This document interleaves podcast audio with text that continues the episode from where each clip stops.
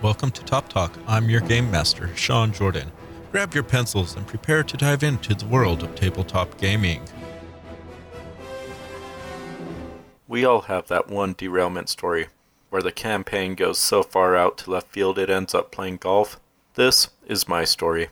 My character was a tiefling bard named Shirley You Can't Be Serious. Yes, I named him after the airplane quote. I had just finished a fight that caused a guard to die. I looted the body, found five gold, and a badge. I decide to return the badge to his family.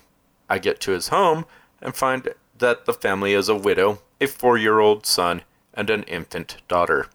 Upon this discovery, I give the family my winnings from the bets, keeping only three silver pieces to myself. I continue to stop by the house and provide the family with gold, food, silver, and do chores around the house.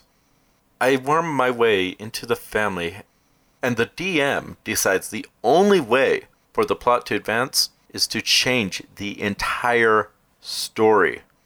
I got so connected to this family that it was not uncommon for me to just show up randomly at this house at any time of the day.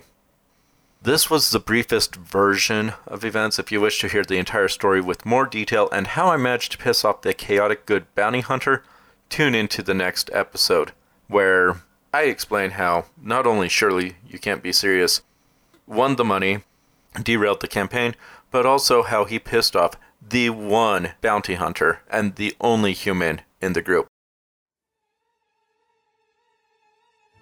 That's it for this episode of Top Talk. Join us next time as we continue to explore the world of tabletop gaming and all that it has to offer. This is your Game Master, signing off.